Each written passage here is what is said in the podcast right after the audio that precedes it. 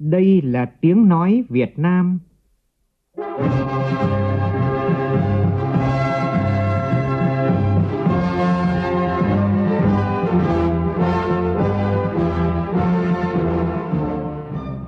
là tiếng nói Việt Nam, phát thanh từ Hà Nội, thủ đô nước Cộng hòa xã hội chủ nghĩa Việt Nam.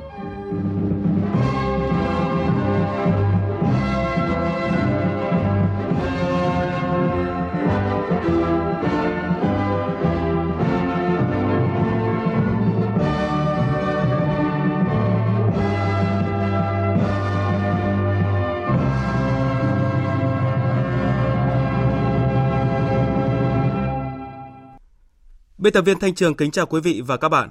Mời quý vị và các bạn nghe chương trình Thời sự trưa của Đài Tiếng Nói Việt Nam với những nội dung chính sau đây.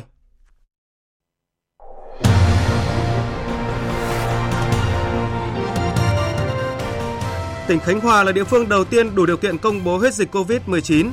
Lãnh đạo Bộ Y tế khẳng định như vậy tại cuộc họp của Ban chỉ đạo quốc gia phòng chống dịch COVID-19 diễn ra sáng nay. Việt Nam có nhiều sáng kiến và ưu tiên thúc đẩy trụ cột kinh tế ASEAN trong năm làm chủ tịch ASEAN 2020. Tai nạn ô tô liên hoàn trên quốc lộ 1A qua tỉnh Thừa Thiên Huế khiến ít nhất một người thiệt mạng, 5 người bị thương. Trong phần tin quốc tế, các chuyên gia y tế quốc tế bắt đầu nhóm họp tại Bắc Kinh, Trung Quốc trong bối cảnh dịch bệnh COVID-19 vẫn tiếp tục diễn biến khó lường. Trong khi đó, nhiều nước bắt đầu sơ tán công dân khỏi tàu du lịch Diamond Princess bị cách ly ngoài khơi Nhật Bản. Bất chấp những căng thẳng giữa Mỹ và Iran, Cục Hàng không Liên bang Mỹ vẫn cho phép các hãng hàng không Mỹ được nối lại các chuyến bay qua một khu vực rộng lớn ở vùng vịnh.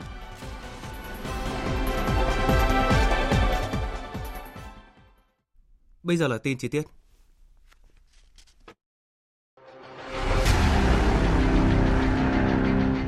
Đẩy lùi Covid-19, bảo vệ mình là bảo vệ cộng đồng. Sáng nay, Phó Thủ tướng Chính phủ Vũ Đức Đam, trưởng Ban chỉ đạo quốc gia phòng chống dịch bệnh viêm đường hô hấp cấp do chủng mới của virus corona COVID-19 gây ra, chủ trì họp triển khai các biện pháp phòng chống dịch. Tại cuộc họp, Thứ trưởng Bộ Y tế Đỗ Xuân Tuyên cho biết Khánh Hòa đủ điều kiện công bố hết dịch COVID-19. Tin của phóng viên Phương Thoa. Tại cuộc họp, Thứ trưởng Bộ Y tế Đỗ Xuân Tuyên cho biết, sau ca đầu tiên xác nhận nhiễm COVID-19 từ ngày 17 tháng 1 đến nay, Khánh Hòa đã không có thêm trường hợp mới và đang triển khai các biện pháp phòng chống dịch bệnh theo đúng quy định và hướng dẫn của cơ quan chuyên môn. Hiện tỉnh Khánh Hòa đang hoàn thiện hồ sơ để trình Bộ Y tế ký quyết định công bố hết dịch. Còn tại Thanh Hóa cũng chỉ ghi nhận một ca nhiễm COVID-19 từ ngày 24 tháng 1. Đến thời điểm này, Thanh Hóa cũng như Khánh Hòa và Vĩnh Phúc đã triển khai các biện pháp phòng chống dịch nghiêm ngặt. Theo quy định, trong khoảng 5 ngày tới, nếu Thanh Hóa không có thêm bệnh nhân mới nhiễm COVID-19, Bộ Y tế cũng sẽ chỉ đạo Thanh Hóa hoàn thiện hồ sơ để công nhận hết dịch. Thứ trưởng Bộ Y tế Đỗ Xuân Tuyên cũng khẳng định công tác phòng chống dịch tại xã Sơn Lôi, tỉnh Vĩnh Phúc đang triển khai tốt, đến nay đã 7 ngày chưa có ca bệnh mới. Tôi đề nghị chúng ta ngoài cái việc mà chúng ta đã làm tốt ở Vĩnh Phúc thì tôi đề nghị là chúng ta không chủ quan và các cái địa phương khác trên địa bàn toàn toàn quốc chúng ta vẫn phải tiếp tục làm tốt được công tác giám sát về phát hiện và cách ly và nếu có xảy ra thì phải làm tốt công tác khoanh vùng dập dịch theo những cái đặc điểm tình hình xuất hiện mới. Ví dụ như ở phía bắc ở phía tây và phía tây nam. Bộ Y tế, Bộ Văn hóa, Thể thao và Du lịch cũng khuyến nghị cần thực hiện nghiêm túc các chỉ thị của chính phủ, thủ tướng chính phủ là những đối tượng đến từ các vùng dịch đã đi qua vùng dịch không cho nhập cảnh. Cụ thể đối với hành khách đi từ các chuyến tàu biển mà trên đó đã có người nhiễm dịch thì coi như đã đi qua vùng dịch. Trường hợp nhập cảnh vào Việt Nam buộc phải cách ly theo quy định là 14 ngày. Cũng tại cuộc họp, Phó Thủ tướng Vũ Đức Đam ra Bộ Y tế chủ trì phối hợp với Bộ Thông tin và Truyền thông khẩn trương có giải pháp về nội dung à, và sớm có thông tin cho nhân dân biết về thời gian ủ bệnh của COVID-19. Nghiên cứu mới công bố ngày 9 tháng 2 của Tổ chuyên gia cấp cao đặc biệt về dịch ờ, virus corona chủng mới của Ủy ban Y tế Quốc gia Trung Quốc cho thấy thời gian ủ bệnh trung bình của virus corona chủng mới là 3 ngày và dài nhất là 24 ngày. Tuy vậy, thông tin thời gian ủ bệnh của virus này có thể lên tới 24 ngày thì theo Bộ Y tế, đây mới chỉ là nghiên cứu đơn lẻ. Tại thời điểm hiện nay, việc cách ly giám sát ca bệnh vẫn theo khuyến cáo của Tổ chức Y tế Thế giới WHO là 14 ngày. Và theo báo cáo mới nhất sáng nay của hệ thống giám sát bệnh truyền nhiễm Bộ Y tế về tình hình dịch bệnh COVID-19 trên thế giới đến nay đã ghi nhận 1.770 trường hợp tử vong ở 6 quốc gia và vùng lãnh thổ. Tại nước ta ghi nhận 16 trường hợp mắc bệnh, trong đó số trường hợp à, đang bị cách ly điều trị là 9 người, 7 trường hợp thì đã điều trị khỏi và trong hơn 3 ngày qua thì không ghi nhận trường hợp nào mới mắc bệnh. Những ngày qua, tổ công tác thường trực phòng chống dịch của Bộ Y tế, thường trực Ban chỉ đạo quốc gia tiếp tục hỗ trợ các cơ quan chức năng tại tỉnh Vĩnh Phúc triển khai vùng kiểm soát dịch bệnh tại xã Sơn Lôi, huyện Bình Xuyên, cũng như việc giám sát, cách ly và điều trị các trường hợp mắc, nghi ngờ mắc trên toàn tỉnh. Bộ Y tế cũng đã trình dự thảo công văn của Ban chỉ đạo quốc gia đề nghị Ủy ban nhân dân tỉnh Vĩnh Phúc triển khai các biện pháp khoanh vùng xử lý ổ dịch COVID-19 tại các xã theo mức độ lây lan của dịch bệnh. Trung tâm đáp ứng khẩn cấp sự kiện y tế công cộng Việt Nam đặt tại Cục Y tế Dự phòng đã tiến hành giao ban với các viện vệ sinh dịch tế Pasteur để chỉ đạo các hoạt động giám sát dịch bệnh và đảm bảo công tác xét nghiệm được tiến hành kịp thời và hiệu quả. Và Hội đồng Nhân dân tỉnh Vĩnh Phúc cũng vừa ban hành nghị quyết quy định mức hỗ trợ tiền ăn cho người bị cách ly y tế tại các cơ sở điều trị, cơ sở cách ly tập trung, người thường trú tạm trú tại địa phương có dịch bị kiểm soát ra vào theo quyết định của cơ quan có thẩm quyền, hỗ trợ người tham gia trực tại các chốt trạm kiểm dịch ở các đầu mối giao thông ra vào vùng có dịch do chủng mới của virus corona trên địa bàn tỉnh. Cụ thể như sau. Theo nghị quyết này, mức hỗ trợ tiền ăn là 60.000 đồng mỗi người một ngày đối với trường hợp cách ly tại cơ sở điều trị, cơ sở cách ly tập trung và 40.000 đồng mỗi người một ngày đối với người thường trú tạm trú tại địa phương có dịch bị kiểm soát ra vào theo quyết định của cơ quan có thẩm quyền. Đối với người tham gia trực tại các chốt, trạm kiểm dịch ở đầu mối giao thông ra vào vùng có dịch trên địa bàn tỉnh, được hỗ trợ 200.000 đồng mỗi người một ngày làm việc và 400.000 đồng một người mỗi ngày nghỉ lễ Tết Thời gian thực hiện từ ngày 13 tháng 2 đến hết thời gian cách ly đối với những người bị cách ly, người bị kiểm soát ra vào và đến khi có quyết định của cơ quan có thẩm quyền về ngừng lập chốt, trạm kiểm dịch đối với người tham gia trực tại các chốt, trạm kiểm dịch ở đầu mối giao thông ra vào vùng có dịch trên địa bàn tỉnh. Trong diễn biến liên quan, ông Nguyễn Thanh Hải, Giám đốc Sở Y tế tỉnh Vĩnh Phúc cho biết, trong số 5 người có kết quả xét nghiệm âm tính lần 2 thì 3 người đã được xuất viện sau khi điều trị khỏi ở Bệnh viện Bệnh nhiệt đới Trung ương Hai người còn lại được điều trị tại địa phương và dự kiến xuất viện vào ngày hôm nay. À, 11 trường hợp bệnh nhân hiện nay sức khỏe đã ổn định. Tại trung tâm y tế Bình Xuyên thì có 6 bệnh nhân dương tính với COVID-19 thì hiện nay 4 bệnh nhân qua xét nghiệm virus đã âm tính thì có thể à, trong một vài ngày tới sẽ được ra viện. Còn hai bệnh nhân đang chờ kết quả lần hai Hiện nay thì tình hình dịch bệnh cơ bản đã được kiểm soát tốt.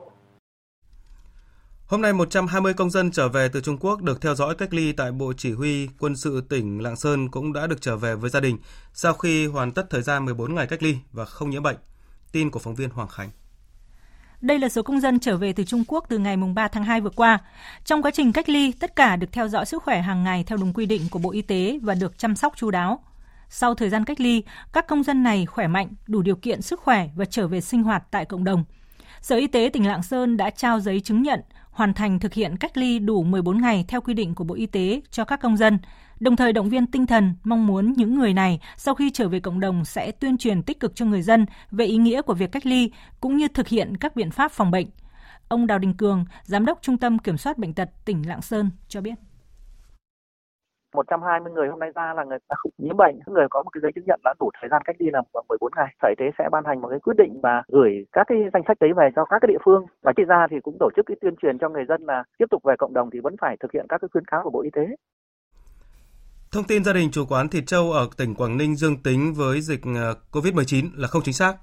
Bà Lê Ngọc Hân, Giám đốc Sở Thông tin Truyền thông tỉnh khẳng định như vậy trước tin đồn thất thiệt trên mạng xã hội rằng Quảng Ninh có ca nhiễm COVID-19 đầu tiên. Cơ quan chức năng của tỉnh cũng đã tiến hành xử phạt hành chính trường hợp đưa tin đồn thất thiệt này. Đến nay, trên địa bàn tỉnh Quảng Ninh đã có 10 trường hợp tung tin đồn về dịch bệnh COVID-19 trên mạng xã hội đã bị xử lý. Theo thông tin từ Sở Y tế tỉnh Quảng Ninh, tính đến thời điểm này, tổng số ca giám sát được sàng lọc để làm xét nghiệm COVID-19 trên địa bàn tỉnh là 155 ca, trong đó có 153 ca kết quả âm tính và 2 ca thì đang chờ kết quả. Thưa quý vị, dịch bệnh COVID-19 đang bùng phát tại Trung Quốc và đe dọa sự lây lan vào nước ta qua nhiều tỉnh biên giới, trong đó có Lai Châu. Nơi tuyến đầu biên giới thì lực lượng bộ đội biên phòng đang phối hợp với các lực lượng chức năng tăng cường các giải pháp kiểm soát chặt chẽ các đường mòn, lối mở, cửa khẩu để đề phòng chống dịch uh, xâm nhập. Ngoài tăng cường tuyên truyền cho người dân thì bộ đội cũng đã cấp phát miễn phí khẩu trang cho người dân vùng biên để phòng chống dịch hiệu quả. Phản ánh của phóng viên Khắc Kiên, thường trú khu vực Tây Bắc. Bản Sơn Bình, xã Malifor, huyện biên giới Phong Thổ, nơi có cửa khẩu chính mà lù thàng, nhiều ngày nay không nhộn nhịp như trước. Cả bản có hơn 60 hộ với gần 300 nhân khẩu đồng bào giao sinh sống. Đặc biệt, nơi đây có cột mốc 672 nằm tại sân nhà một hộ dân và chỉ cần vài bước chân là có thể sang bên kia biên giới. Từ khi dịch bệnh COVID-19 bùng phát bên nước bạn, được Bộ đội Biên phòng tuyên truyền, bà con bản Sơn Bình cũng như xã Malifor đã nhận thức rõ hơn về dịch bệnh và chủ động các biện pháp phòng tránh. Các anh bộ đội cũng hỗ trợ phát miễn phí khẩu trang giúp người dân có thêm các điều kiện phòng chống dịch xâm nhập vào địa bàn. Chị Tần Thị Viên, một người dân ở bản Sơn Bình, xã Malifor cho biết. Được à, các chú bộ đội phát ra khẩu trang miễn phí em cảm thấy ờ, rất ý nghĩa và cảm ơn các chú, các anh, các chiến sĩ đã tạo điều kiện cho bọn em và mong các anh sẽ tiếp tục thực hiện ờ, những công việc cao cả và ý nghĩa tốt đẹp như thế này ạ. Điểm phát khẩu trang miễn phí tại km số 2 trên đường vào cửa khẩu. Những ngày qua, lực lượng bộ đội biên phòng thuộc đồn biên phòng cửa khẩu Ma Lù Thàng, huyện Phong Thổ đã cấp phát hàng nghìn khẩu trang miễn phí cho người dân biên giới ra vào khu vực cửa khẩu. Chị Tạ Thị Ngân Hà, giáo viên trường tiểu học mầm non Hùi Luông, huyện Phong Thổ, nói. Được nhận khẩu trang này rất là vui ạ, vì thực tế là cả ngày hôm nay em làm việc chỉ đeo có mỗi cái khẩu trang này thì nó cũng đã cũ rồi nhưng mà hiện tại có khẩu trang mới thì niềm vui nhân đôi. Bởi vì là được thay luôn, không phải đợi đến khi về đến nhà mới phải thay. Thống kê đến nay, người dân tại 23 xã biên giới trên địa bàn tỉnh Lai Châu đã được cấp phát miễn phí tổng cộng hàng chục nghìn chiếc khẩu trang. Và giờ đây, việc đeo khẩu trang để phòng, chống dịch là hình ảnh thường thấy mỗi khi người dân ra khỏi nhà. Đại úy Phạm Tuân, chính trị viên phó, đồn biên phòng cửa khẩu Ma Lù Thàng, huyện Phong Thổ, tỉnh Lai Châu cho biết. Trong thời điểm diễn ra dịch bệnh thì việc ờ, mua khẩu trang của nhân dân ờ, gặp rất nhiều khó khăn. Ờ, với trách nhiệm của cán bộ chiến sĩ bộ đội phòng đồn phòng cửa khẩu Ma Lù Thàng thì chúng tôi đã tổ chức tiến hành phát khẩu trang y tế miễn phí cho người dân để góp phần chia sẻ những khó khăn cho người dân trong công tác phòng chống dịch bệnh. Về tình hình dịch COVID-19 tại Trung Quốc, tính đến hết ngày hôm qua, tại nước này đã có tổng cộng 1.770 ca tử vong do nhiễm COVID-19 và riêng trong ngày hôm qua thì có 105 ca tử vong mới. Thông tin tích cực là tính đến hết ngày hôm qua, nước này cũng đã có hơn 10.000 bệnh nhân được chữa khỏi trong tổng số hơn 70.000 ca nhiễm. Phóng viên Bích Thuận, thường trú tại Trung Quốc, đưa tin. Đến nay, trên toàn lãnh thổ Trung Quốc đại lục đã có 10.844 ca khỏi bệnh ra viện, trong khi số ca tử vong là 1.770 ca. Tuy nhiên, trong tổng số 70.548 người nhiễm COVID-19 tại nước này, hiện vẫn còn 10.644 ca bệnh nặng. Hôm qua cũng là ngày thứ 5 liên tiếp số người ra viện ở Trung Quốc vượt con số 1.000. Trong khi đó, tỉnh Hồ Bắc đã có ngày thứ 17 liên tiếp số ca ra viện nhiều hơn số ca tử vong. Đây cũng là ngày thứ 13 liên tiếp số ca nhiễm mới hàng ngày ở các địa phương ngoài Hồ Bắc tại Trung Quốc đại lục giảm, từ 890 ca của ngày 3 tháng 2 xuống còn 115 ca của ngày 16 tháng 2. Trong số đó có 4 tỉnh không xuất hiện thêm ca nhiễm mới nào, 6 tỉnh thành số ca nhiễm mới là 1, trong đó có Bắc Kinh, Thâm Quyến, Quảng Tây. 19 tỉnh thành số ca nhiễm mới là một con số. Cũng trong ngày hôm qua, tỉnh Hồ Bắc đã áp dụng những biện pháp quản lý nghiêm ngặt nhất đối với các khu dân cư và phong tỏa giao thông trên địa bàn toàn tỉnh. Các biện pháp được đưa ra 3 tuần sau khi Trung Quốc áp lệnh phong tỏa với thành phố Vũ Hán, thủ phủ tỉnh Hồ Bắc. Điều này cho thấy quyết tâm của lãnh đạo mới tỉnh này và chính phủ Trung Quốc trong cuộc tổng tiến công bảo vệ tỉnh Hồ Bắc trước dịch bệnh. Nhằm khuyến khích người dân chủ động phòng ngừa dịch COVID-19, mới đây thì chính quyền thành phố Ma Thành, tỉnh Hồ Bắc, Trung Quốc ra thông báo sẽ thưởng 500 nhân dân tệ, tức là khoảng 1 triệu 700 nghìn đồng cho người dân chủ động đi khám khi có các biểu hiện ho sốt, cũng như các trường hợp phát hiện người bị ho sốt. Phóng viên Đài tiếng nói Việt Nam thường trú tại Bắc Kinh, Trung Quốc tiếp tục thông tin. Thông báo nêu rõ, người dân nếu có các biểu hiện ho sốt chủ động báo với chính quyền và đi khám tại các địa điểm y tế chỉ định sẽ được thưởng 500 tệ, khoảng 1,7 triệu đồng. Các cán bộ nhân viên y tế khi phát hiện người có các biểu hiện ho sốt cũng được thưởng 500 tệ. Ngoài ra nhằm khuyến khích người dân nâng cao ý thức cảnh giác, thông báo cũng quy định nếu người dân tố giác các ca bị sốt mới cũng sẽ được thưởng 500 tệ. Còn các trường hợp bị sốt nhưng giấu giếm, không thông báo với cơ quan chức năng sẽ bị xử phạt theo quy định của pháp luật. Trước Ma Thành thì nhiều địa phương của Trung Quốc cũng đưa ra nhiều biện pháp nhằm ngăn ngừa dịch COVID-19. Như mới đây, chính quyền quận Thiết Sơn, thành phố Hoàng Thạch, tỉnh Hồ Bắc cũng mở đợt tuyên truyền, khen thưởng đối với người dân chủ động giao nộp mặt trược. Chính quyền quận Thanh Sơn, thành phố Bao Đầu, nội Mông Cổ cũng thưởng tiền từ 100 đến 500 tệ, khoảng 330.000 đồng đến 1,7 triệu đồng khi người dân tố giác các hoạt động tập trung ăn uống, giải trí từ 10 người trở lên. Thưa quý vị, sau hơn một tháng đương đầu với dịch COVID-19, sự hy sinh lớn lao của đội ngũ nhân viên y tế đang ở tuyến đầu chống dịch, đặc biệt là tại tâm dịch Vũ Hán, những người mà được người dân Trung Quốc ca ngợi là những anh hùng thực sự đã gây xúc động với người dân thế giới. Biên tập viên Phạm Hà tổng hợp. Một clip gây xúc động trên mạng xã hội mấy ngày qua là hình ảnh nữ y tá Ngô Á Linh đang làm việc tại bệnh viện Hòa Thần Sơn. Nghe tin mẹ mất, nữ y tá bật khóc đau đớn. Và trong khoảnh khắc đau đớn đó, cô chỉ biết hướng mặt về quê nhà, cúi gập đầu từ biệt mẹ. Không chỉ là nữ y tá Ngô Á Linh, hình ảnh các nữ y bác sĩ cạo chọc đầu trước khi vào tâm dịch, những khuôn mặt bị hằn đỏ do đeo khẩu trang quá lâu hay những đôi tay nhăn nheo sưng rụp do đeo găng tay và trà rửa hóa chất, cho thấy tinh thần làm việc không mệt mỏi của đội ngũ nhân viên y tế trong thời kỳ chống dịch. Chủ tịch Trung Quốc Tập Cận Bình đã ca ngợi những nhân viên y tế ở Hồ Bắc là những người anh hùng, Phát biểu tại buổi họp báo hôm qua, ông Châu Hồng Minh thuộc Ủy ban Y tế Quốc gia Trung Quốc cũng cho rằng đội ngũ nhân viên y tế là không thể thiếu trong cuộc chiến chống virus corona. Kể từ khi bắt đầu dịch, gần 4 triệu nhân viên y tế đã được triển khai đến các tuyến đầu chống dịch. Lực lượng này đã đóng vai trò quan trọng, tích cực và không thể thiếu trong nỗ lực kiểm soát, ngăn chặn dịch bệnh. Không chỉ là thời gian và sức lực, những nhân viên y tế này cũng đang đánh đổi cả mạng sống của mình trong cuộc chiến chống COVID-19. Theo Ủy ban Y tế Trung Quốc, có hơn 1.700 bác sĩ y tá bị lây nhiễm virus COVID-19, đại đa số là ở Vũ Hán, trong đó có 6 người tử vong. Và để tự bảo vệ mình, một số thậm chí còn đang xoay sở, tự bỏ tiền túi để mua đồ bảo hộ, cầu khẩn bạn bè trợ giúp hoặc dựa vào đồ quyên tặng từ nơi khác ở Trung Quốc hoặc nước ngoài. Những nhân viên y tế trẻ tuổi hơn tự nguyện chăm sóc những ca nguy cấp hơn, với ý niệm rằng nếu họ đổ bệnh thì cũng có khả năng bình phục tốt hơn. Đối với họ, niềm động viên an ủi không phải là những lời ca ngợi anh hùng, mà nhiều khi chỉ là các món quà nhỏ của người dân Trung Quốc đang đổ về Vũ Hán động viên đội ngũ y bác sĩ. Một bác sĩ chia sẻ. Đồng nghiệp của tôi đã kể một câu chuyện rất cảm động. Khi họ mở một chiếc hộp ra thì món quà là một gói khẩu trang và chiếc kính bảo hộ y tế. Đây là món quà do một bạn học sinh tiểu học gửi cho chúng tôi. Món quà tuy nhỏ nhưng làm chúng tôi rơi nước mắt. Liên quan tới công tác phòng ngừa dịch bệnh COVID-19, Tổ chức Y tế Thế giới WHO cho biết, hôm qua thì các chuyên gia y tế đã có mặt tại Bắc Kinh, Trung Quốc để có cuộc gặp đầu tiên với các quan chức y tế của nước này. Trên Twitter cá nhân, Tổng Giám đốc Tổ chức Y tế Thế giới Ghebreyesus cho rằng sự hợp tác này là quan trọng và có ý nghĩa quyết định nhằm tăng cường sự hiểu biết của thế giới về COVID-19. Đánh giá về tình hình tại Trung Quốc, Tổng Giám đốc Tổ chức Y tế Thế giới cho biết, dù rất ấn tượng với các biện pháp mà Trung Quốc thực hiện nhằm kìm hãm tốc độ lây lan của dịch bệnh, nhưng Tổ chức Y tế Thế giới khẳng định dịch bệnh này vẫn là tình trạng khẩn cấp tại Trung Quốc và hiện chưa thể nói trước được dịch sẽ lây lan tới đâu khi số người chết và các ca nhiễm mới tiếp tục tăng. Trong bối cảnh như vậy, Tổ chức Y tế Thế giới đưa ra lời kêu gọi cần nỗ lực chung để phát triển vaccine COVID-19 và tài trợ kinh phí cho việc sản xuất vaccine để tất cả mọi người có thể tiếp cận được. Chính phủ các nước có công dân mắc kẹt trên tàu du lịch ở Nhật Bản đã triển khai các kế hoạch đón người dân về nước trong bối cảnh số lượng ca nhiễm bệnh trên tàu này không ngừng tăng lên. Sáng nay, hai máy bay đón công dân Mỹ trở về nước từ tàu du lịch Diamond Princess đã rời Nhật Bản. Chuyến bay đầu tiên đã cất cánh từ sân bay Haneda ở thủ đô Tokyo vào 6 giờ 30 phút sáng nay. Chuyến thứ hai khởi hành ngay sau đó lúc 6 giờ 45 phút sáng nay theo giờ địa phương.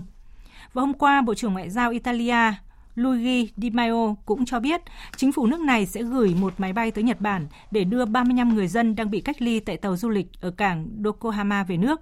Ngoài ra, Hàn Quốc cũng đã gửi thông báo về việc sẽ đón công dân về nước và đang chờ phản hồi từ phía chính phủ Nhật Bản. Tính đến nay, tàu du lịch Nhật Bản Diamond Princess đã xác nhận tổng cộng 355 ca dương tính với COVID-19, chiếm 80% tổng số ca nhiễm bệnh tại nước này. Đáng chú ý là trong số người nhiễm COVID-19 có 73 trường hợp không xuất hiện triệu chứng gì. Tàu Diamond Princess chở hơn 3.700 người, gồm khoảng 3.400 hành khách cùng thủy thủ đoàn thuộc 50 quốc gia và vùng lãnh thổ trên thế giới. Con tàu này đang là ổ dịch lớn nhất bên ngoài lãnh thổ Trung Quốc.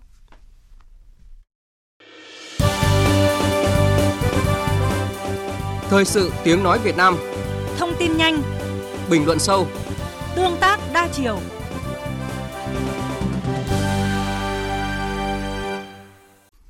Mời quý vị và các bạn nghe tiếp chương trình Thời sự trưa với các thông tin đáng chú ý khác. Thực hiện nghị quyết của Ủy ban Thường vụ Quốc hội từ ngày 1 tháng 3, tỉnh Lào Cai sẽ có 9 đơn vị hành chính cấp huyện, 152 đơn vị hành chính cấp xã, phường, thị trấn. Tỉnh Lào Cai yêu cầu các cấp các ngành tăng cường công tác truyền thông về thực hiện nghị quyết của Ủy ban Thường vụ Quốc hội đối với việc sắp xếp các đơn vị hành chính cấp huyện, xã trên địa bàn tỉnh – Đối với nội dung điều chỉnh địa giới hành chính giữa huyện Bảo Thắng, Bát Sát và thành phố Lào Cai, cần sớm tổ chức thống kê, giả soát tổ chức bộ máy, tài sản, cơ sở vật chất, tài chính, các đơn vị trong phạm vi điều chỉnh để thực hiện công tác bàn giao xong trước ngày 27 tháng 2 tới đây. Khẩn trương giả soát xây dựng phương án sắp xếp chuyển thôn tổ dân phố từ đơn vị hành chính cũ thành thôn tổ dân phố thuộc đơn vị hành chính mới trên cơ sở thực hiện nhiệm vụ cụ thể của từng sở, ngành và đơn vị. Sau một tháng miễn phí trên tuyến cao tốc Bắc Giang Lạng Sơn, Ủy ban nhân dân tỉnh Lạng Sơn vừa quyết định thu phí kể từ ngày mai với mức phí cao gấp đôi so với giá cũ. Cụ thể thấp nhất là mức vé 52.000 đồng một lượt áp dụng cho xe dưới 12 ghế ngồi, xe tải trọng dưới 2 tấn. Các loại xe buýt vận tải khách công cộng tăng gấp đôi so với mức phí cũ là 35.000 đồng một lượt. Cao nhất là mức vé 200.000 đồng một lượt áp dụng cho xe tải có trọng tải từ 18 tấn trở lên, xe chở hàng bằng container 40 feet. 2020, Việt Nam đảm nhiệm vai trò chủ tịch ASEAN. Vì một ASEAN gắn kết và chủ động thích ứng. Thưa quý vị và các bạn, trong năm chủ tịch ASEAN 2020 này, bên cạnh các mục tiêu đẩy mạnh quan hệ đối tác của ASEAN, Việt Nam với tư cách là nước chủ tịch sẽ có nhiều sáng kiến cũng như ưu tiên để thúc đẩy trụ cột kinh tế, coi đây là trụ cột cơ bản nhằm thúc đẩy liên kết và kết nối, đưa ASEAN trở thành một trong những khu vực phát triển kinh tế hàng đầu thế giới. Phóng viên Châu Anh đề cập nội dung này. Bốn nội dung chính về hội nhập kinh tế nội khối đang được các nước ASEAN rất quan tâm trong năm 2020.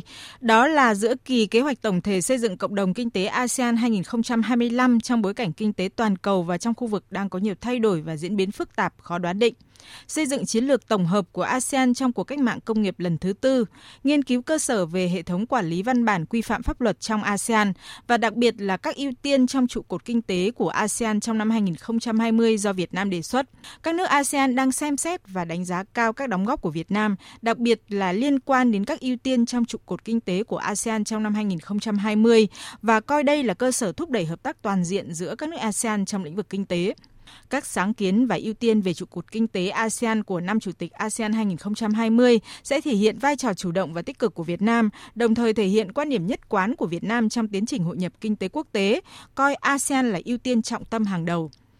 Năm 1996, khi Việt Nam mới tham gia khối thương mại tự do ASEAN AFTA, thương mại hai chiều của Việt Nam với các nước trong nội khối mới chỉ đạt khoảng 6 tỷ đô la, thì cho đến nay con số này đã tăng hơn gấp 10 lần, trên 60 tỷ đô la đánh giá tầm quan trọng của hội nhập kinh tế ASEAN trong tiến trình hội nhập quốc tế của Việt Nam, Bộ trưởng Bộ Công Thương Trần Tuấn Anh khẳng định.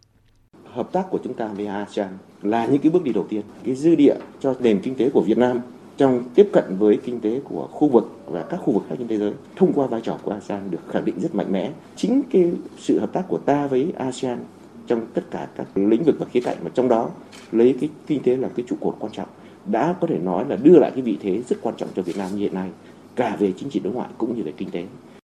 Hội nhập kinh tế ASEAN không chỉ đem lại những cơ hội tăng cường thúc đẩy hợp tác thương mại thế giới mà còn đóng góp tích cực và có ý nghĩa cho việc tái cơ cấu nền kinh tế của Việt Nam, tiếp tục đổi mới mô hình tăng trưởng cũng như gắn với xây dựng nhà nước pháp quyền trên nền tảng của nền kinh tế thị trường định hướng xã hội chủ nghĩa. Với hai nội hàm trong chủ đề của ASEAN 2020 thì Việt Nam cũng đã có những định hướng cho những mục tiêu ưu tiên cụ thể. Trong bối cảnh của cách mạng công nghiệp 4.0, kinh tế số, chủ nghĩa bảo hộ mậu dịch, thương mại đơn phương đang đặt ra những thách thức to lớn cho hệ thống thương mại đa phương dựa trên luật lệ, trong đó có cả những khuôn khổ của khối AFTA, làm sao tăng cường khả năng thích ứng của ASEAN, tăng cường kết nối khởi nghiệp sáng tạo trong thương mại điện tử, phá bỏ những rào cản tự do hóa thương mại là những trọng tâm ưu tiên của năm Chủ tịch ASEAN 2020. Bộ trưởng Trần Tuấn Anh nhấn mạnh. Tất cả những cái điều đó nó đòi hỏi chúng ta phải có một cái vai trò của cái người chủ tịch của khối ASEAN đủ sức nắm bắt và đồng thời có khả năng là điều hành để có thể cùng với các nước ASEAN khẳng định lại một lần nữa ở những cái mức độ mới, ở cái cục diện mới, cái sự kết nối và cái sự liên kết để đảm bảo là cái khả năng thích ứng và chống chọi với những môi trường mới và tiếp tục tạo ra những cái sức sống mới cho ASEAN cũng như cho các khung khổ hợp tác của ASEAN và các đối tác. Với tư cách là chủ tịch của ASEAN 2020, năm nay Việt Nam sẽ có khoảng 16 đến 17 sáng kiến triển khai trên tất cả các lĩnh vực kinh tế, thương mại, đầu tư, công nghệ. Cùng với FTA sẵn có giữa ASEAN với các đối tác thế giới, hiệp định RCEP mà ASEAN dự kiến chuẩn bị ký kết trong năm nay, hợp tác kinh tế ASEAN năm 2020 chắc chắn mang lại những cục diện mới. Tiếp theo là cụm tin kinh tế đáng chú ý. Trong bối cảnh dịch bệnh viêm đường hô hấp cấp do virus corona chủng mới COVID-19 gây ra diễn biến phức tạp, tác động bất lợi đến tăng trưởng kinh tế, Ngân hàng Nhà nước đã yêu cầu các ngân hàng thương mại không được tăng lãi suất, kể cả lãi suất huy động. Hiện thì nhiều ngân hàng cũng đã có chính sách giảm lãi suất, cơ cấu nợ cho khách hàng bị ảnh hưởng từ dịch bệnh. Vietcombank giảm lãi suất từ 1% đến 1,5% một năm đối với dư nợ vay đồng Việt Nam. Tùy từng kỳ hạn, giảm giảm lãi suất 0,5 đến 0,75% một năm đối với dư nợ vay đô la Mỹ. Agribank cũng đang thực hiện gói ưu đãi cho vay chủ yếu trong lĩnh vực nông nghiệp với lãi suất khoảng 6% mỗi năm. Các ngân hàng thương mại khác như AB Bank dành 2.000 tỷ đồng cho vay ưu đãi với lãi suất từ 9,7% một năm áp dụng đến hết tháng 6 năm nay. VP Bank giảm lãi suất cho vay 1,5% một năm đối với doanh nghiệp bị ảnh hưởng bởi COVID-19, vân vân. Để đa dạng kênh tiếp cận vốn cho doanh nghiệp, các ngân hàng SHB, MB Bank và BACA Bank vừa ký hợp đồng khung cho vay gián tiếp với Quỹ phát triển doanh nghiệp nhỏ và vừa để hỗ trợ nguồn vốn cho doanh nghiệp nhỏ và vừa khởi nghiệp sáng tạo, doanh nghiệp nhỏ và vừa tham gia cụm liên kết ngành, chuỗi giá trị. Các doanh nghiệp sẽ được vay ngắn hạn với lãi suất ưu đãi 4,16% một năm, trung và dài hạn là 6% một năm và không thay đổi trong suốt thời hạn vay vốn. Theo đánh giá của các chuyên gia kinh tế, diễn biến lãi suất hiện tại của Việt Nam là phù hợp với xu hướng chung của thế giới. Nhiều chuyên gia trong ngành cho rằng, đối với chính sách tiền tệ hiện nay, mục tiêu tối thượng vẫn là kiểm soát lạm phát, ổn định tỷ giá, qua đó giúp ổn định kinh tế vĩ mô, tạo niềm tin cho người dân. Thời điểm này, nông dân huyện đảo Lý Sơn, tỉnh Quảng Ngãi đang tập trung thu hoạch vụ tỏi đông xuân. Vụ tỏi này, nông dân Lý Sơn trồng hơn 330 ha, tỏi được mùa nhưng bán lại giảm giá. Phản ánh của cộng tác viên Hữu Doanh tại miền Trung. Vụ tỏi này, gia đình bà Nguyễn Thị Thúy ở xã An Hải, huyện Lý Sơn đầu tư gần 100 triệu đồng sản xuất 5 sọ tỏi. Mặc dù khó khăn về nguồn nước tưới, nhưng nhờ xuống giống sớm, chăm sóc tốt, nên năm sọ tỏi của bà Thúy cho thu hoạch khoảng 2 tấn tỏi tươi. Trồng tỏi là tôi trồng được sớm, cho nên là cái tỏi của tôi năm nay là nó lên là cũng được. Thu hoạch thì ở nhà tôi có khả năng là tôi đoạt hơn năm rồi. Năm rầu chị làm 4 xu rồi nha nhưng mà tái mức đựng bón là chị chỉ bón được có 500 kg tí khô thôi nhưng mà năm nay có khả năng là chị phải năm bón là trên 500 Hiện giá tỏi ở huyện Lý Sơn đang giảm mạnh. Đầu mùa, tỏi Lý Sơn có giá từ 75.000 đến 80.000 đồng 1 kg, nhưng đến nay giảm còn từ 20 đến 40.000 đồng 1 kg tùy loại. Giá tỏi hạ thấp vì nông dân đang thu hoạch rộ nhưng sức mua giảm. Bà Lê Thị Lắm ở xã An Vĩnh cho biết, năm nay chi phí đầu tư cho mỗi sò tỏi cao hơn từ 3 đến 5 triệu đồng. Năng suất tỏi có cao hơn năm ngoái, nhưng giá rất rẻ nên hầu hết nông dân hạn chế bán sản phẩm tươi. Bà Lê Thị Lắm nói. Tỏi thì cũng đỡ hơn năm ngoái, nhưng giá thì nó rất rẻ nên tôi không có bón để thu hoạch về sau này à, phai trời gió lên bón để kiếm tốn. Ông Nguyễn Đình Trung, Giám đốc Trung tâm Dịch vụ Nông nghiệp huyện Lý Sơn, tỉnh Quảng Ngãi cho biết, trước tình hình giá cả không ổn định, huyện Lý Sơn đang hình thành chuỗi liên kết trong sản xuất để bao tiêu sản phẩm cho nông dân. Cái đầu ra của tỏi thì năm nào cũng vậy, thường là được mùa thì làm mất giá nên ờ, ủy ban huyện đã giao cho trung tâm xây dựng cái đề án sắp tới đây tổ chức triển khai thực hiện phối hợp với ờ, các cái doanh nghiệp trong và ngoài tỉnh để bao tiêu sản phẩm cho bà con giá hợp lý ổn định cái giá để bà con an tâm sản xuất Hiện nhiều ổ dịch cúm gia cầm tiếp tục được phát hiện tại một số địa phương. Tỉnh Trà Vinh vừa phát hiện dịch cúm AH5N1 trên đàn gia cầm tại hai căn hộ ờ, ở tại hai hộ chăn nuôi ở huyện Cầu Kè với tổng đàn hơn 1.700 con gia cầm, trong đó có gần 1.000 con gia cầm mắc bệnh và chết. Chi cục chăn nuôi và thú y đã tổ chức tiêu hủy ngay đàn gia cầm mắc bệnh và chết, đồng thời hướng dẫn hộ chăn nuôi vệ sinh tiêu độc khử trùng hai lần một ngày liên tục trong 7 ngày. Cục Quản lý Chất lượng Nông lâm sản và Thủy sản Bộ Nông nghiệp và Phát triển Nông thôn cho biết, Cơ quan Thanh tra An toàn Thực phẩm của Bộ Nông nghiệp Mỹ sẽ sang Việt Nam thanh tra cá tra lần thứ hai. Đoàn dự kiến làm việc từ ngày 2 đến ngày 13 tháng 3 tới. Trước đó thì vào tháng 5 năm 2018, phía Mỹ tiến hành kiểm tra lần thứ nhất tập trung ở các nhà máy chế biến, còn lần này dự kiến tập trung tại công đoạn nuôi cá tra. Cơ quan Thanh tra An toàn Thực phẩm Mỹ tới Việt Nam nhằm đánh giá việc duy trì hệ thống kiểm soát an toàn thực phẩm cá tra Việt Nam xuất vào Mỹ đáp ứng các tiêu chuẩn của Mỹ. Đạo luật nông nghiệp Mỹ 2014 yêu cầu cá da trơn của các nước với Việt Nam chủ yếu là cá tra xuất vào Mỹ phải tổ chức hệ thống kiểm soát an toàn thực phẩm tương đương với Mỹ. Quy định này đặt ra yêu cầu giám sát chặt chẽ toàn bộ quá trình từ sản xuất con giống, nuôi trồng, vận chuyển, sơ chế, chế biến và xuất khẩu. Sau lần thanh tra đầu vào ngày 31 tháng 10 năm ngoái, Bộ Nông nghiệp Mỹ công bố quyết định công nhận hệ thống kiểm soát an toàn thực phẩm cá tra Việt Nam xuất sang Mỹ là tương đương với sản xuất tại Mỹ. Tuy nhiên, lần đó cơ quan thanh tra an toàn thực phẩm Mỹ cũng chỉ ra một số lỗi cần khắc phục và thanh tra lần này nhằm kiểm tra việc khắc phục các thiếu sót cũng như duy trì hệ thống kiểm soát. Ít nhất một người thiệt mạng, tài xế xe 16 chỗ bị mắc kẹt tại cabin và nhiều người khác bị thương trong vụ tai nạn liên hoàn giữa ba xe ô tô xảy ra tại tỉnh Thừa Thiên Huế vào sáng nay. Vụ tai nạn liên hoàn xảy ra vào lúc 7 giờ 30 phút sáng nay trên quốc lộ 1 đoạn qua phường Hương Hồ, thị xã Hương Trà. Theo thông tin ban đầu, vào thời điểm này, xe khách 16 chỗ chạy hướng Bắc Nam khi đến vị trí vừa nêu cố vượt xe đầu kéo chạy hướng cùng chiều và chuẩn bị lên dốc. Đây là đoạn đường chỉ có hai làn xe, vị trí tai nạn sắp lên dốc. Vì vậy, khi xe 16 chỗ đang vượt xe đầu kéo, thì ở hướng ngược lại, chiếc xe khách giường nằm chạy tới. Do bất ngờ, tài xế xe giường nằm đã đạp phanh, đánh lái nên chiếc xe này bị xoay ngang đường. Chiếc xe 16 chỗ đâm vào giữa chiếc xe giường nằm và bị quay ngược đầu gây ra vụ tai nạn liên hoàn khiến một người bị chết và 5 người bị thương đều trên xe 16 chỗ. Đến 9 giờ sáng nay, lực lượng cứu hộ cứu nạn đã đưa được tài xế xe ô tô 16 chỗ bị mắc kẹt trong xe ra ngoài để đưa đi cấp cứu. Và cũng trên chiếc xe này, một người đàn ông ngồi ở ghế trước bên phải tài xế bị mắc kẹt và đã tử vong.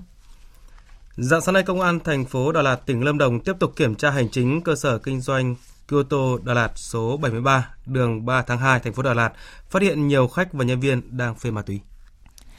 Kyoto Đà Lạt là địa điểm kinh doanh cà phê giải khát, rượu bia, thuốc lá nội do bà Nguyễn Thị Thái Vũ, ngụ ở huyện Lâm Hà, tỉnh Lâm Đồng, là chủ được cấp phép hoạt động ngành nghề vào cuối năm ngoái.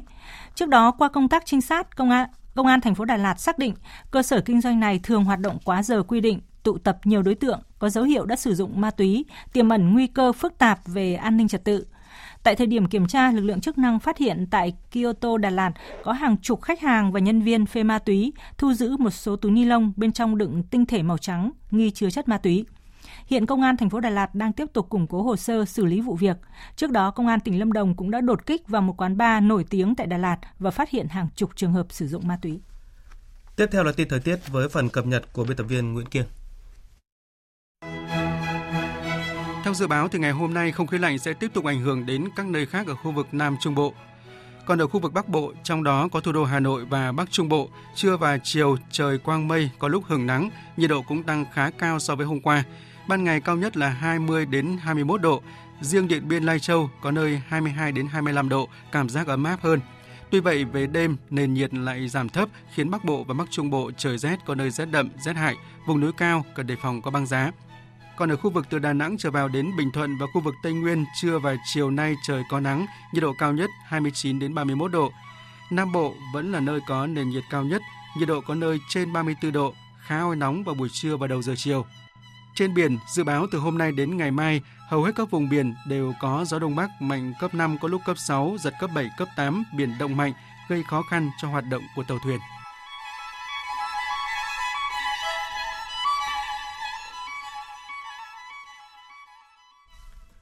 Chuyển sang phần tin quốc tế, Ủy ban Giám sát quốc tế về Libya vừa chính thức ra mắt bên lề Hội nghị an ninh Munich của Đức với sự tham gia của các quốc gia liên quan đến vấn đề Libya. Phóng viên Ngọc Thạch, thường trú khu vực Trung Đông Bắc Phi đưa tin. Các quan chức Đức và Liên Hợp Quốc cho biết các quốc gia liên quan đã cam kết tuân thủ lệnh cấm vận vũ khí ở Libya, cũng như ngừng hỗ trợ các lực lượng ở Libya, thúc đẩy họ đạt được lệnh ngừng bắn toàn diện. Xác nhận này được đưa ra 4 tuần sau hội nghị thượng đỉnh ở Berlin, Đức về Libya.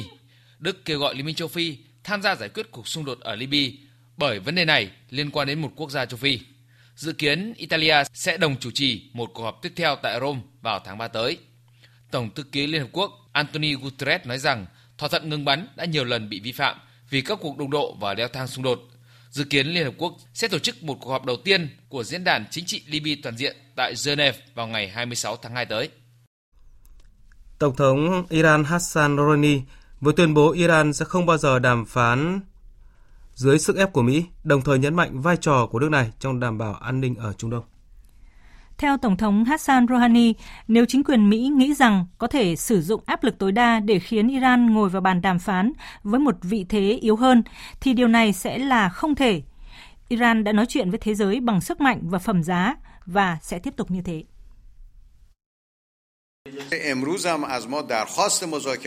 Mỹ và các nước Liên minh châu Âu kêu gọi chúng tôi trở lại bàn đàm phán ngay lập tức. Tuy nhiên, trước tiên họ phải quay lại thực hiện đầy đủ những điều kiện công bằng để có thể thực hiện đàm phán. Chúng tôi luôn nhất quán trong kế hoạch và lời nói của mình. Nếu Mỹ quay lại tôn trọng thỏa thuận hạt nhân và dỡ bỏ các lệnh trừng phạt, thì chúng ta có thể khôi phục đàm phán theo định dạng P5 cộng 1. Bất chấp những căng thẳng giữa Mỹ và Iran, Cục Hàng không Liên bang Mỹ đã cho phép các hãng hàng không Mỹ được nối lại các chuyến bay qua một khu vực rộng lớn ở vùng vịnh. Phóng viên Phạm Huân, thường trú tại Mỹ, đưa tin. Quyết định của Cục Hàng không Liên bang Mỹ được đưa ra với lý do việc Iran giảm căng thẳng quân sự sẽ giảm thiểu khả năng tính toán nhầm hoặc nhầm lẫn các chuyến bay dân sự với các mục tiêu khả nghi. Thông báo của Cục Hàng không Liên bang Mỹ đã nới lỏng các giới hạn được áp đặt hồi đầu tháng 1, cấm các hãng hàng không Mỹ bay qua một khu vực rộng lớn ở vùng vịnh và vịnh Oman trong bối cảnh căng thẳng gia tăng giữa Mỹ và Iran. Qua đó, các hãng hàng không Mỹ sẽ được phép nối lại các chuyến bay dân sự tới Kuwait, Bahrain, các tiểu vương quốc Ả Rập Thống Nhất và Oman. Tuy nhiên, các hãng hàng không Mỹ vẫn được cảnh báo tránh hoạt động tại các khu vực gần biên giới với Iran. Tổng thư ký Liên Hợp Quốc Antonio Guterres vừa bày tỏ hy vọng các cuộc đàm phán giữa Mỹ và nhóm phiến quân Taliban sẽ dẫn đến giảm bạo lực tại Afghanistan và cho phép người tị nạn trở về nhà. Phát biểu được đưa ra tại cuộc họp báo chung với Ngoại trưởng Pakistan Mahmoud Qureshi tại thủ đô Islamabad vào ngày hôm qua.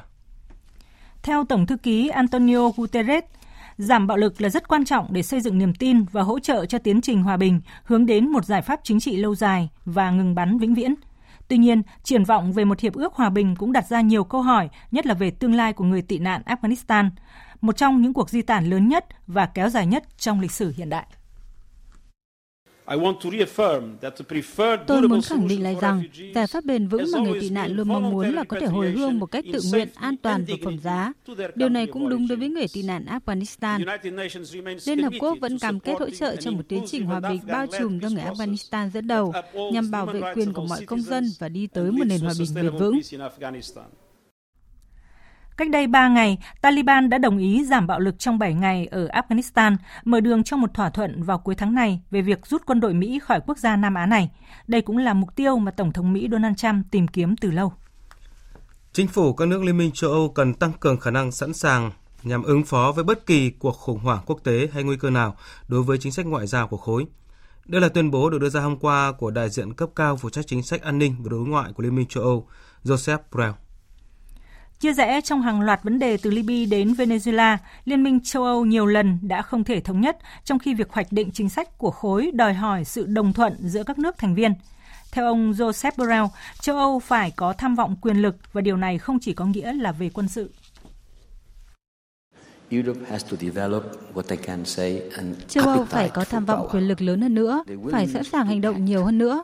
Hành động thực sự không phải là những bình luận như mỗi ngày chúng ta đưa ra, không phải là những phát biểu thể hiện sự quan tâm, rất quan tâm hay cực kỳ quan tâm. Chúng ta phải có khả năng hành động. Một máy bay chở khách hạng nhẹ đã bị rơi ở miền Nam nước Pháp vào ngày hôm qua làm 4 người thiệt mạng.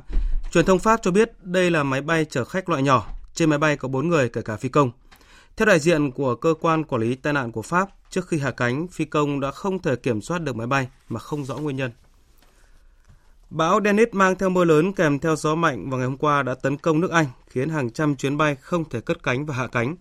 Quân đội đã được huy động trong khi cơ quan thời tiết Anh ban bố cảnh báo đỏ ở South kèm theo nguy cơ có thể gây thiệt hại về người. Đây cũng là lần đầu tiên mức cảnh báo cao nhất liên quan tới mưa lũ được đưa ra tại Anh kể từ tháng 12 năm 2015. Một bồi thẩm đoàn của Mỹ mới đây đã ra phán quyết hai hãng hóa chất lớn của Đức phải bồi thường cho một nông dân tại bang Missouri của Mỹ kiện thuốc diệt cỏ của hãng này đã hủy hoại vườn đào của nguyên đơn. Phán quyết được cho là sẽ tác động đến 140 vụ kiện tương tự khác. Theo hãng tin Bloomberg, đây là vụ kiện đầu tiên về thuốc diệt cỏ dicamba tại Mỹ. Loại thuốc bị cho là nguyên nhân khiến vụ mùa trên khắp vùng Trung Tây nước Mỹ bị hủy hoại vì thuốc phát tán sang cả những cây trồng không chịu được độ mạnh của thuốc này. Vụ kiện liên quan đến dicamba diễn ra sau một vụ kiện khác đối với Bayer AG. Trong đó, bồi thẩm đoàn tại bang California của Mỹ phán quyết công ty này phải bồi thường 290 triệu đô la Mỹ vì không khuyến cáo một người coi sân bóng về nguy cơ thuốc diệt cỏ Roundup có thể gây bệnh ung thư. Bayer AG đã khẳng định thuốc diệt cỏ dicamba an toàn đối với cây trồng nếu người dùng thực hiện đúng hướng dẫn sử dụng. Bayer được cho là sẽ kháng cáo phán quyết của bồi thẩm đoàn tại Missouri, trong khi công ty còn lại chưa có bình luận gì về phán quyết vừa nêu. Thời sự VOV, nhanh, tin cậy, hấp dẫn. Thưa quý vị và các bạn, trong chương trình thời sự trước, chúng tôi đã đề cập thực trạng khó khăn của các doanh nghiệp tại thành phố Hồ Chí Minh trong thời điểm này khi một nguồn nguyên liệu, thiết bị phục vụ xuất nhập khẩu về từ Trung Quốc bị gián đoạn. Bởi vậy bên cạnh những giải pháp trước mắt thì vấn đề lâu dài mà doanh nghiệp cần là những chính sách hỗ trợ dài hơi để ổn định sản xuất, tránh bị động khi bất ngờ có thiên tai dịch bệnh. Bài 2 trong loạt bài COVID-19 đe dọa doanh nghiệp có nhan đề Giải pháp để doanh nghiệp vượt khó trước đại dịch COVID-19 của phóng viên Minh Hạnh và Lệ Hằng đề cập một số giải pháp mà doanh nghiệp và chuyên gia kinh tế đưa ra là doanh nghiệp nhập nguồn nguyên liệu bằng đường hàng không từ Trung Quốc về thành phố Hồ Chí Minh để phục vụ sản xuất máy may xuất khẩu, nên khi các chuyến bay giữa Việt Nam và Trung Quốc bị tạm dừng khai thác vì Covid-19 thì công ty Zuki Việt Nam đang gặp nhiều khó khăn. Để tìm nguồn cung cấp nguyên liệu mới thì cần phải có thời gian thử nghiệm, đánh giá kết quả rồi mới đưa vào sản xuất. Cho nên giải pháp trước mắt đối với doanh nghiệp là phải đề nghị công ty mẹ ở nước thứ ba nhập khẩu từ Trung Quốc, khử trùng rồi chuyển về Việt Nam.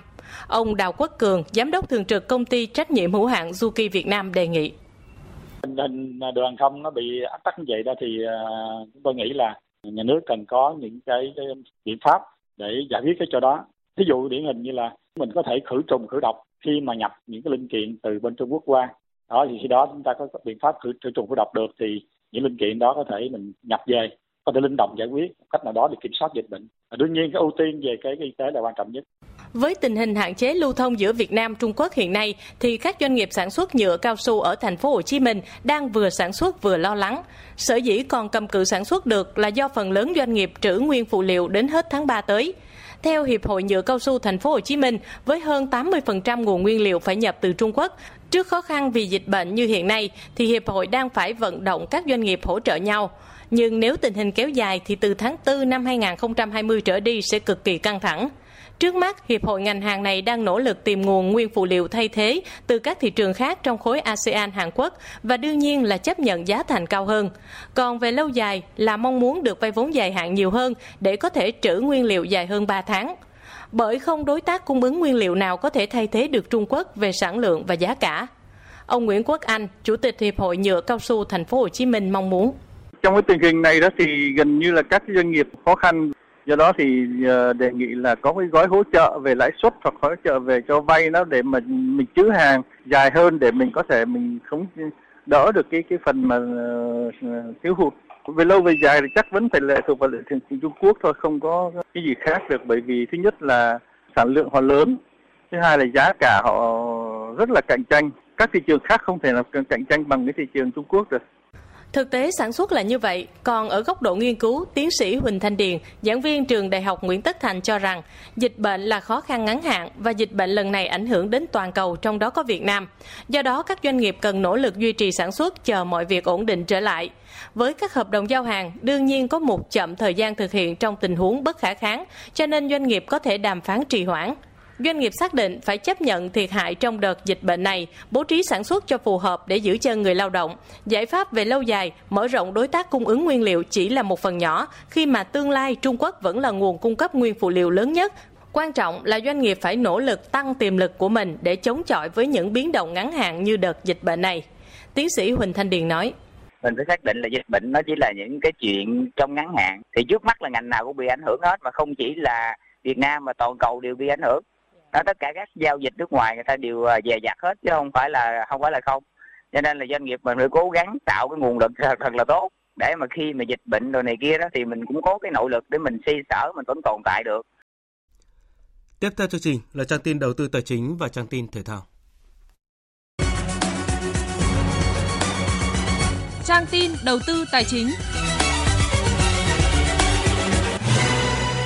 Thưa quý vị và các bạn, tỷ giá ngoại tệ hôm nay đô la Mỹ tăng mạnh trong bối cảnh lo ngại dịch bệnh COVID-19 và tình hình kinh tế giảm sút ở nhiều quốc gia.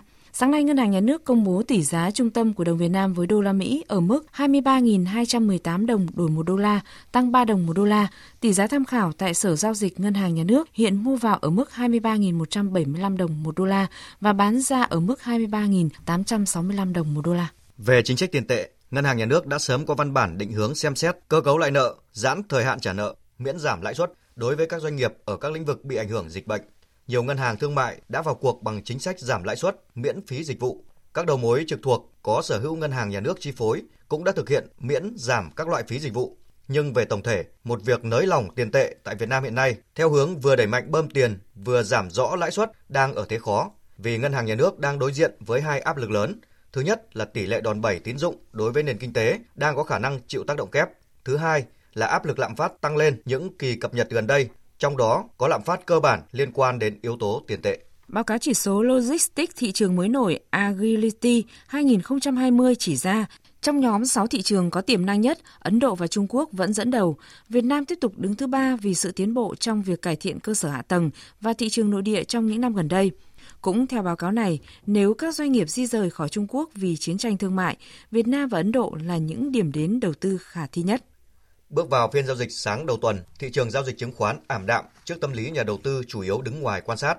Chỉ số VN Index biến động lình xình dưới mốc tham chiếu dù nhận được tín hiệu khởi sắc từ nhóm cổ phiếu ngân hàng, chứng khoán. Kết thúc phiên giao dịch sáng nay, VN Index đạt 936,24 điểm, HNX Index đạt 109,69 điểm. Đầu tư tài chính biến cơ hội thành hiện thực. Đầu tư tài chính biến cơ hội thành hiện thực. Thưa quý vị và các bạn, điểm đáng chú ý trong tuần qua chính là Hiệp định EVFTA đã được Nghị viện châu Âu thông qua. Nhưng trong thời điểm dịch bệnh COVID-19 đang có diễn biến phức tạp như hiện nay, thì liệu nhóm cổ phiếu thủy sản dệt may có tạo sóng trên thị trường chứng khoán? Về nội dung này, phóng viên Đài Tiếng Nói Việt Nam có cuộc trao đổi với chuyên gia chứng khoán Lê Ngọc Nam, Phó trưởng phòng phân tích tư vấn đầu tư, công ty chứng khoán Tân Việt. Mời quý vị và các bạn cùng theo dõi. Thưa ông, diễn biến trong tuần qua thì cho thấy rằng là các chỉ số tiếp tục dao động với biên độ hẹp. Nhóm cổ phiếu vốn hóa lớn giao dịch ở trạng thái trái chiều nhau, tạo ra tương quan cân bằng. Với góc nhìn của chuyên gia chứng khoán thì theo ông, cái xu hướng này có tiếp diễn trên thị trường chứng khoán tuần mới này không ạ? Tuần vừa qua chúng ta thấy có sự dao động tương đối là hẹp xung quanh ngưỡng 930 cho đến ngưỡng 940 điểm. Thực tế thì ờ, thị trường cũng đã hồi phục kể từ tuần đầu tiên giao dịch trở lại sau Tết, thị trường giảm liên tục 90 điểm thì hiện tại mức độ hồi phục xung quanh khoảng 30 đến 40 điểm. Vì vậy thì chúng ta chưa thấy được cái sức bật mạnh mẽ của thị trường để có thể lấy lại cái mức điểm số trước Tết. Hiện tại thì chúng ta thấy chủ yếu là các mã cổ phiếu đang giao dịch với biên độ tương đối là hẹp và phần lớn cũng không được khả quan cho lắm. Chỉ duy nhất dòng cổ phiếu ngân hàng đang là chủ đỡ của thị trường khi mà cái dòng này là dòng duy nhất trong thời gian vừa qua có cái mức biến động tốt hơn so với mặt bằng chung. Hiện tại chúng ta cũng thấy các cái thông tin liên quan đến COVID-19 cũng có vẻ như tác động tâm lý một phần đến thị trường. Vì vậy thì tôi à, nghĩ rằng có thể một phần lớn khác đến từ hiệu quả kinh doanh của ờ, tổng thể các doanh nghiệp quý 4 ở trên sàn Thành phố Hồ Chí Minh và Hà Nội. Tôi nhận thấy rằng hiện tại chỉ có duy nhất dòng cổ phiếu ngân hàng và bất động sản đang có mức độ tăng trưởng lợi nhuận tốt hơn so với mức bình quân. Ngoài ra thì các nhóm cổ phiếu khác, đặc biệt là một số các cổ phiếu ngành sản xuất đang có cái xu hướng lợi nhuận tăng trưởng chậm lại một cách tương đối là lớn. Tôi nghĩ rằng là trong quãng thời gian sắp tới thì thị trường vẫn sẽ dao động xung quanh biên độ tương đối là hẹp, ngưỡng 930 cho đến ngưỡng 950 điểm. Vâng, về tổng thể thì đại dịch COVID-19 có những cái tác động đến nền kinh tế. Trước mắt là tác động đến chỉ số giá tiêu dùng và tăng trưởng GDP quý 1. Theo ông thì điều này có là cái cơ hội cho các gói kích cầu xuất hiện trong thời gian tới. Và nếu điều này xảy ra thì sẽ tác động thế nào đến thị trường chứng khoán Việt Nam ạ?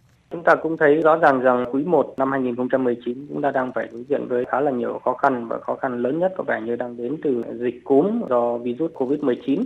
Tuy nhiên thì chúng ta cũng ờ, thấy rằng là thị trường chứng khoán thì thông thường sẽ dao động theo cái kỳ vọng và nếu như có sự chuyển biến tốt trong các quý tiếp theo thì có lẽ là việc ảnh hưởng tới lợi nhuận của các cái doanh nghiệp ở trên sàn cũng có thể không phải quá lớn. Tôi thì thấy rằng các cái gói kích cầu cũng có thể sẽ được chính phủ họp và sẽ có những cái phương án hỗ trợ nào đó cho các doanh nghiệp liên quan đến ví dụ như lãi suất hay là các gói chính sách khác đối với một số các cái loại hình doanh nghiệp. Tuy nhiên thì tôi không nghĩ rằng là sẽ có những cái gói kích cầu lớn đối với các cái doanh nghiệp hiện tại. Vâng, xin cảm ơn ông.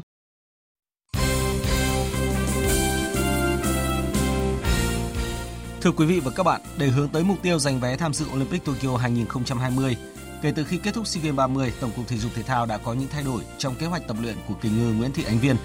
Hơn 2 tháng sau khi trở về Việt Nam tập luyện, Ánh Viên đã cho thấy sự thích nghi trong nỗ lực tìm lại phong độ vốn có. Sau hơn 6 năm được sang Mỹ tập huấn, kính ngư Ánh Viên đã giúp bơi lội Việt Nam khẳng định vị thế trên đấu trường quốc tế, vượt ra ngoài khuôn khổ của SEA Games để tiến gần hơn với đẳng cấp châu lục lẫn thế giới. Hai năm trở lại đây, biểu đồ thành tích của Ánh Viên có sự chững lại, không có sự bùng nổ như trước. Tổng cục Thể dục Thể thao buộc phải tính toán lại kế hoạch đưa Ánh Viên trở về nước. Sau quãng thời gian trở về Việt Nam tập huấn, Ánh Viên đang cho thấy sự thích ứng khá nhanh với điều kiện tập huấn mới. Có nhiều sự thay đổi từ ban huấn luyện đến cơ sở vật chất, nhưng điều quan trọng nhất là những nỗ lực từ bản thân Ánh Viên. Cô chia sẻ. Khi mà về Việt Nam thì đương nhiên nó sẽ có sự khác biệt thay đổi.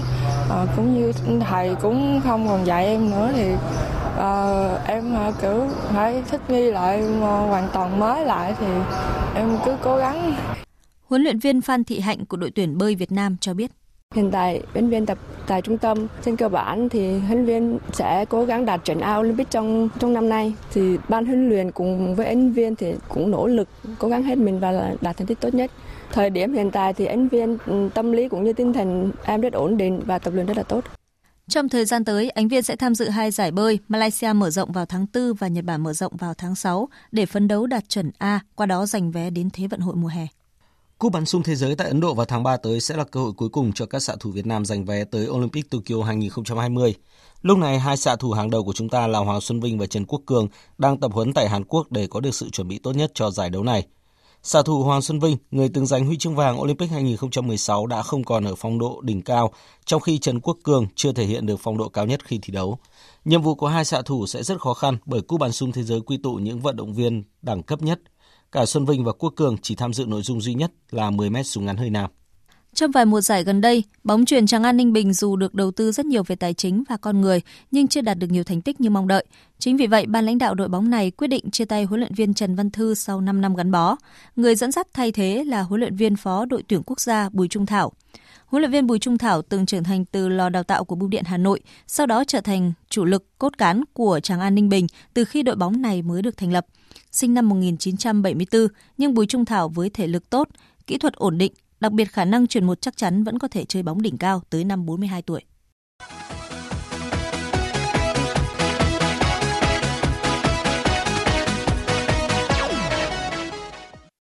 Chuyển sang phần tin thể thao quốc tế, Bàn thắng ở phút bù giờ của tiền đạo Son Heung-min đã giúp Tottenham thắng Aston Villa với tỷ số 3-2 ở vòng 26 giải Ngoại hạng Anh diễn ra đêm qua. Với 3 điểm có được, Tottenham chỉ còn kém Chelsea một điểm trên bảng xếp hạng. Son Heung-min cũng trở thành cầu thủ châu Á đầu tiên trong lịch sử đạt mốc 50 bàn thắng tại giải Ngoại hạng Anh. Ở trận đấu muộn, Arsenal thắng đậm Newcastle United 4-0 trên sân nhà. Sau hiệp một gặp nhiều khó khăn, đội bóng của huấn luyện viên Arteta chơi tưng bừng đầu hiệp 2 và ghi liên tiếp hai bàn thắng nhờ công của Aubameyang và Pepe. Đúng phút thi đấu chính thức cuối cùng, Ozil nâng tỷ số lên 3-0 trước khi cầu thủ vào sân thay người Lacazette ấn định kết quả 4-0 trong thời gian bù giờ, giúp Arsenal tìm lại niềm vui chiến thắng sau 4 trận hòa liên tiếp tại giải ngoại hạng. Dẫn 3 bàn chỉ sau 12 phút thi đấu, Bayern Munich thắng dễ Cologne 4-1 tại trận đấu vòng 22 Bundesliga diễn ra tối qua. Chiến thắng này đã giúp Bayern đòi lại đỉnh bảng Bundesliga từ tay Leipzig, đội thắng Werder Bremen 3-0 hôm 15 tháng 2. Thầy trò Hansi Flick hơn Leipzig một điểm và hơn Dortmund 4 điểm sau 22 vòng. Tại vòng 24 Serie A diễn ra tối qua, chủ nhà Juventus hạ Brescia với tỷ số 2-0, qua đó giữ ngôi đầu bảng cùng khoảng cách 3 điểm so với Inter. Huấn luyện viên Maurizio Sarri cho Ronaldo nghỉ ngơi, nhưng Juventus vượt trội so với đội đang đứng áp chót Serie A. Brescia thậm chí còn phải chơi thiếu người từ phút 37 do Florian Aye nhận thẻ đỏ bị chốt quyền thi đấu. Anh phạm lỗi với Aaron Ramsey ngay trước cấm địa. Nhận quả đá phạt chết góc phải, Dybala cứa lòng về góc xa, không cho Antenassi cơ hội cản phá. Phút 75, Cuadrado khởi xướng pha tấn công từ cánh trái trước khi ghi bàn ấn định kết quả 2-0 và đây là bàn thắng đầu tiên của tiền vệ người Colombia tại Serie A mùa này. Dự báo thời tiết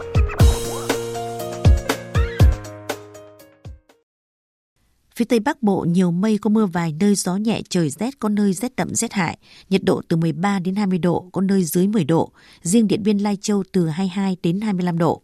Phía Đông Bắc Bộ và Thanh Hóa chiều giảm mây hưởng nắng đêm không mưa, gió Đông Bắc cấp 2, cấp 3, vùng ven biển cấp 3, cấp 4 trời rét có nơi rét đậm, rét hại, vùng núi cao đề phòng có băng giá, nhiệt độ từ 12 đến 20 độ, vùng núi từ 9 đến 12 độ, vùng núi cao có nơi dưới 8 độ. Các tỉnh từ Nghệ An đến Thừa Thiên Huế nhiều mây, phía Bắc có mưa vài nơi, phía Nam có mưa, mưa rào có nơi có rông, gió Bắc đến Tây Bắc cấp 2, cấp 3, vùng ven biển cấp 3, cấp 4 trời rét, nhiệt độ từ 14 đến 21 độ. Các tỉnh ven biển từ Đà Nẵng đến Bình Thuận, phía Bắc nhiều mây có mưa, mưa rào có nơi có rông, phía Nam có mây, chiều nắng đêm không mưa, gió Đông Bắc mạnh cấp 2, cấp 3, nhiệt độ từ 21 đến 24 độ, có nơi cao nhất từ 26 đến 29 độ. Tây Nguyên có mây, chiều nắng, đêm có mưa rào vài nơi, gió Đông Bắc cấp 2, cấp 3, nhiệt độ từ 17 đến 31 độ. Nam Bộ có mây, chiều nắng, đêm có mưa rào vài nơi, gió Đông Bắc cấp 2, cấp 3, nhiệt độ từ 22 đến 34 độ, có nơi trên 34 độ. Khu vực Hà Nội, chiều giảm mây hưởng nắng, đêm không mưa, gió Đông Bắc cấp 2, cấp 3, trời rét, nhiệt độ từ 13 đến 20 độ. Tin dự báo thời tiết biển, Bắc Vịnh Bắc Bộ, Nam Vịnh Bắc Bộ và vùng biển từ Cà Mau đến Kiên Giang có mưa rào rải rác, tầm nhìn xa trên 10 km, giảm xuống 4 đến 10 km trong mưa, gió Đông Bắc cấp 6, giật cấp 7 biển động.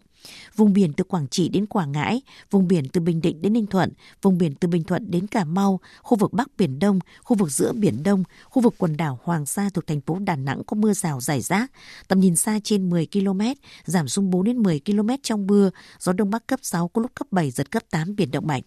Khu vực Nam Biển Đông và khu vực quần đảo Trường Sa thuộc tỉnh Khánh Hòa có mưa rào và rông vài nơi, tầm nhìn xa trên 10 km, gió Đông Bắc cấp 5. Riêng vùng biển phía Tây gió Đông Bắc cấp 6, có lúc cấp 7, giật cấp 8, biển động mạnh. Vịnh Thái Lan có mưa rào và rông vài nơi, từ đêm nay có mưa rào và rông rải rác, tầm nhìn xa trên 10 km, giảm xuống 4 đến 10 km trong mưa, gió đông cấp 4, cấp 5. Thông tin dự báo thời tiết vừa rồi cũng đã kết thúc chương trình Thời sự trưa của Đài Tiếng nói Việt Nam. Chương trình hôm nay do các biên tập viên Thanh Trường, Minh Châu, Thu Hòa, Hằng Nga biên soạn và thực hiện. Kỹ thuật viên Thu Hiền. Chịu trách nhiệm nội dung Nguyễn Mạnh Thắng. Quý vị và các bạn có thể nghe lại chương trình tại địa chỉ www.vov1.vn. Xin kính chào tạm biệt và hẹn gặp lại.